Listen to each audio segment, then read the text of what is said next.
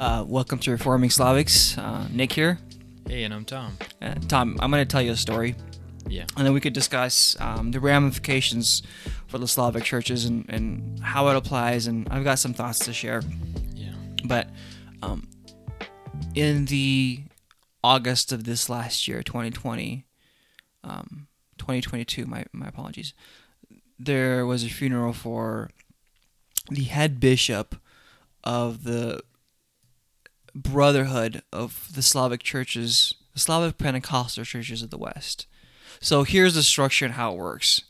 Uh, there is a body of churches throughout the West Coast, Idaho, Washington, Oregon, California, West Side. yeah, West Side, and the, these churches um, formed a brotherhood, specifically the Pentecostal churches. And in the brotherhood, in the brotherhood, you have um, bishops, like almost like a pres- presbytery, right? They're in Russian called presbytery, which translates to presbyters. And um, each church has a pastor and a hierarchy there. And then in the brotherhood, there's a hierarchy. And the very top of that hierarchy was Adam Semyonovich Bondaruk.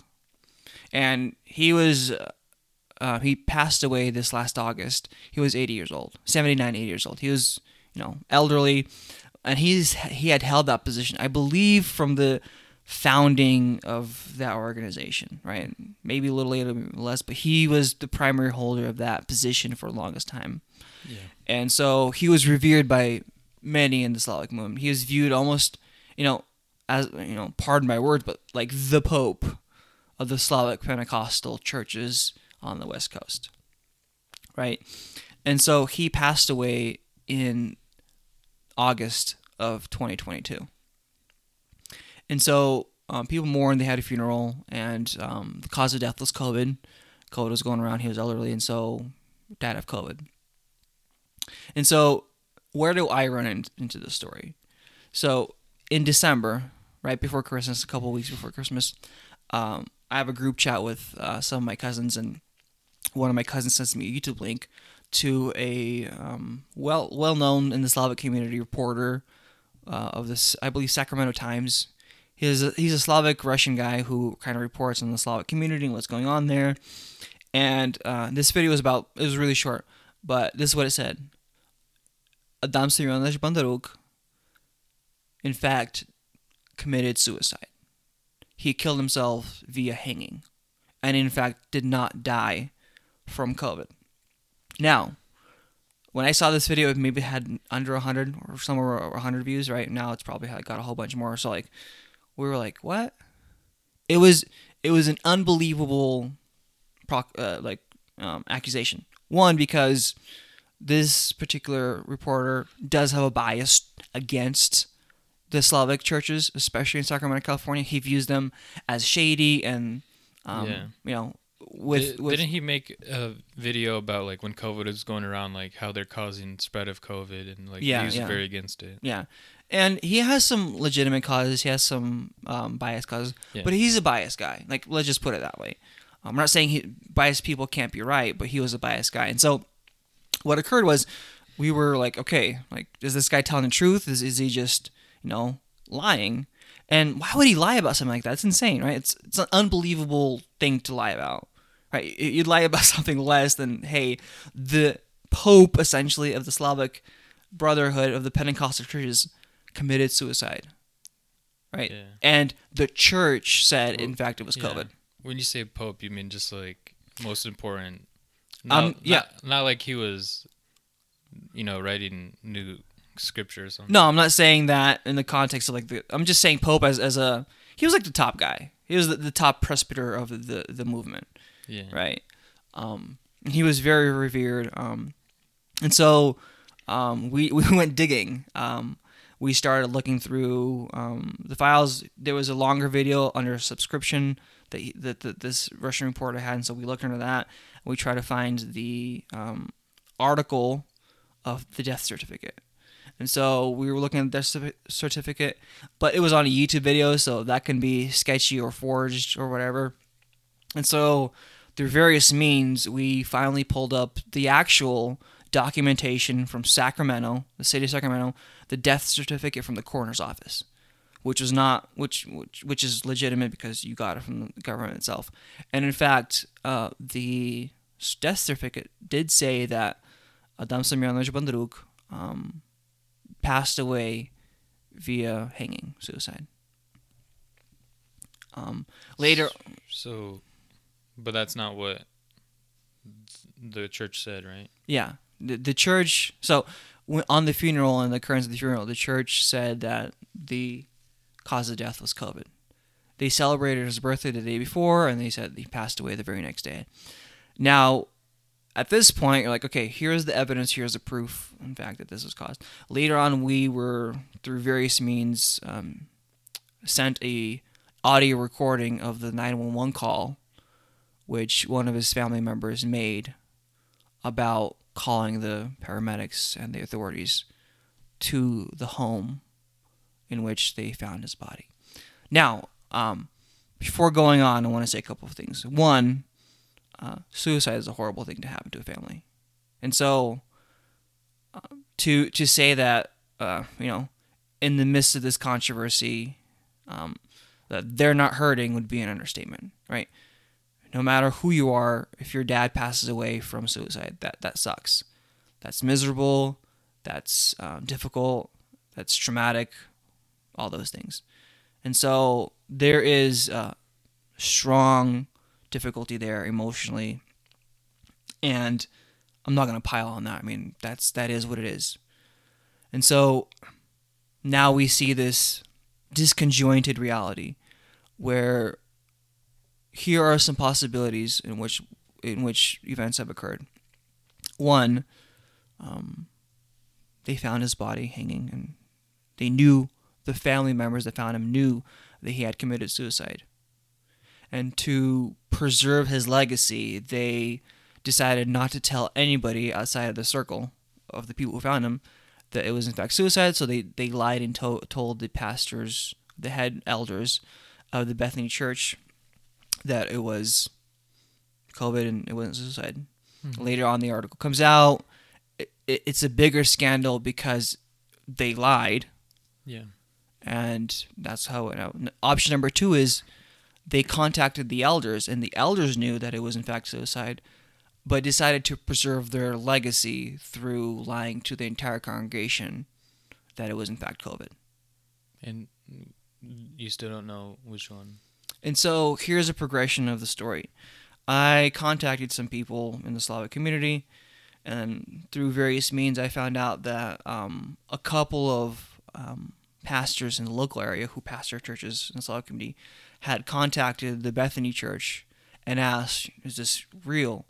Is is the evidence in fact real?" Because it was so unbelievable, so many people that to this day there are there are you know People. people who deny it categorically like this is impossible this is a lie he died of covid he did not hang, himself through suicide they're they're almost like the never trump you know, like the trump people who believe he won the election right they're, gonna they're gonna deny it to the end like they're the hardcore um, people who are like nope this didn't happen he passed away from covid it wasn't suicide um, but um, th- you know it's a difficult thing to believe, and so they contacted the church, and the the elders of the church said yes, it is in fact suicide, but we don't know the circumstances of which it, and we didn't know ourselves. Here's the problem. It's difficult for me, and this is me personally speaking. It's difficult for me to trust the elders of Bethany Church in saying that they did not know that it was in fact suicide and it was COVID and that's where that's kind of my leaning. Now, it's possible that it was only the family that knew, but because of all this, um, there are some things that come out. One is in the Russian community, in the Slavic community, in the Brotherhood, there had been many shady dealings going on in which um, people were there, there was attempts of overthrowing churches and over you know there were there were things in which um, there needed to be accountability for things that occurred even at the at the church in Bethany, like um, sexual assaults and um, the the family Bondaruk had a lot of cases in which they went to jail for fraud in the real estate market. So there were actual illegal dealings going on, and um, no accountability was ever held. Right. Mm-hmm. Um, if if you go through the history, there's a lot of things that pop up which can or can't be confirmed. But here's what we know for sure that um, he, in fact, did commit suicide via hanging, and that someone lied to the congregation about it. And no one was held accountable. Meaning, no one said, hey, um, this is such a significant event. There needs to be some church discipline, and people need to be held accountable, or either repent, or be excommunicated, or put on probation. None of that, right? Do you think uh, we should play the recording? I, I don't think that'd be very sympathetic to the family members. I don't I don't think that's wise. Um, I I think on Instagram we'll post the death certificate, so people could look for themselves the actual um, the actual PDFs. Um, but here's the reality. The Russian church needs to start recognizing a couple of things. One, that there is there, there are things like elders who commit suicide and it's sad and it's truly heartbreaking and also that might necessarily affect your salvation right? It's not suicide is not the unforgivable sin. Yeah. christ atoned and paid for all sin including death sin that causes death right? And so we can we can we can hold two things firmly. One suicide is a horrible sad sinful thing. Yeah. and Christ atoned and paid for that sinful thing if we put our trust in him. Because we don't we don't hold to the view that we can lose our salvation because we forgot to repent for sin or another. We hold to the fact that we have assurance in the one who saved us and he is the one who saved us, not the fact that we repent every single day. We repent every single day because we want to be obedient to him.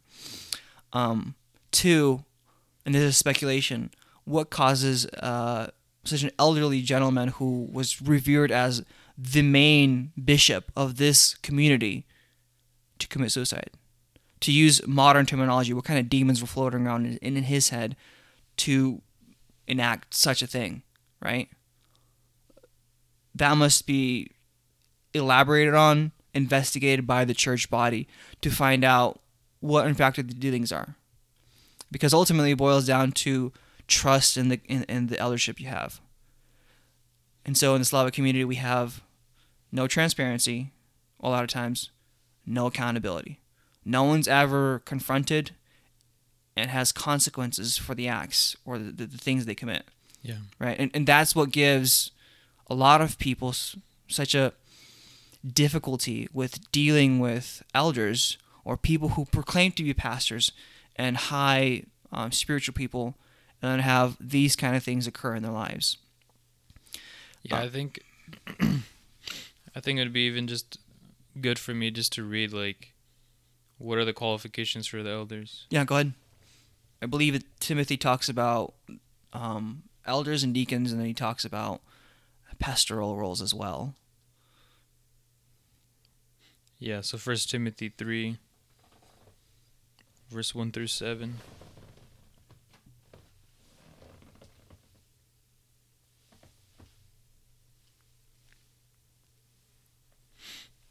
Yeah. So this is a faithful saying. If a man desires a pos- position of a bishop, he desires a good work. Or some translation, an elder. Or overseer. Uh, Therefore, an overseer must be above reproach, the husband of one wife, sober minded, self controlled, respectable, hospitable, able to teach, not a drunkard, um, not violent but gentle, not quarrelsome, not a lover of money. He must manage his household well, with all dignity, keeping his children submissive. For if someone does not know how to manage his own household, how will he care for God's church? He must not be a recent convert. He must not become puffed up with conceit and fall into the condemnation of the devil. Moreover, he must be well thought of by outsiders so that he may not fall into disgrace to a snare of a devil. Right, so these these are things that are guidelines and things that God wanted us to know like what is someone that is an elder an overseer supposed to look like? Yeah, because the reason you have those guidelines is so a layperson, someone in the church, can look up on that to that person and say, like, I can actually trust that guy. I believe what he's saying. I can put my hope and faith in him as far as it goes to confess my sin, to get counseling, to get encouragement, to be my spiritual shepherd. Um, and you can't really do that with someone who, you know, ends up committing suicide. And l- looking through their life, you can start realizing that this, I mean, the demographic and the statistics of someone who um, decides to go follow through with that is very small in the range of elderly people. I mean, you're 80 years old, you have not very long to go. Yeah. So there's, you know, this is, and again, it's speculation. We don't know what Yeah. led him to it, or how it occurred, or why, or the reasons why. And we can't even, we can't even, you know, exclude him from salvation because God does redeem, Yeah. even through that. But the bigger question is, like you mentioned, all those rules that God put in place for elders in order that they may be useful to the body, be be trustworthy, um, seem to be falling apart. Yeah. And this is not even a problem with just Russian Slavic churches. Like this is like this is going on with evangelical churches, right? Someone commits adultery with his wife and like five, six, seven years later he's back in teaching. It's like, no, you've lost your qualifications for being an elder. You've lost your reputation so uh, so much that even the world looks at you with disgrace. How Yeah. much more should a Christian be above reproach? And so, for people who go to Slav, going back to Slavic churches, because I'm gonna stick on that. Yeah. Um, people who go to Slavic churches should start pressing upon their elders to be accountable. Yeah. Meaning, if they see falsehood, if they see any breaking of the characteristics which Paul Yeah, prescribes not, in Timothy, Not quarrelsome, not violent, but gentle. Being able to manage his own household well. Like these are things. man of like- one woman, If someone had adulter- adulterous affair in the Russian community, I'm sure that they would not be a pastor. Like they would. But if someone's, you know, quarrelsome, how much how much of the time are they allowed just to be a pastor? Like these are Forever. yeah these are small things that, um, unfortunately, you know, just look are looked past. But these are qualifications if you want to be an overseer Because- because this is the most important, like, job.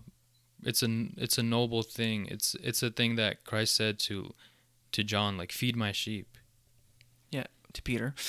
Yeah, but was in, in John, John. there you go. Um, He- it John, also John was there. it also degrades the trust in the community.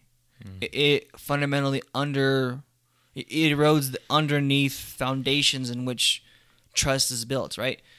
Uh, and so, I would encourage people who go to churches in the Slavic community start holding people accountable, and press in upon it. Open scriptures and say, "Hey, there are particular people who do not fit the descriptions of elders, and we will press upon you to follow scripture in order not to not to de- degrade i mean berate them or to diminish them or to make them feel less. No for them to recognize that they're at fault and be brought to repentance and to be purified. Yeah, right? The goal of the christian church is never to uh, gossip and um, break in scandal and punish and hurt and, and um, portray as irredeemable right the, Yeah. the whole gospel is to redeem those who have fallen away to bring back all those who have strayed. Yeah.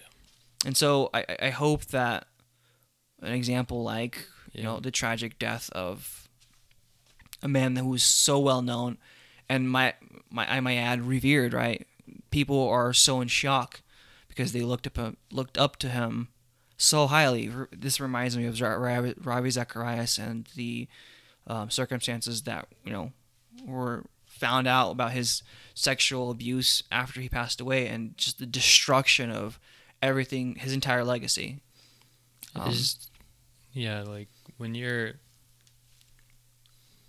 like obviously the the enemy's gonna attack someone that's someone that has a lot of influence that's doing a lot of work for God. Like anybody susceptible to this, but especially like who is who is the enemy to target? You need accountability.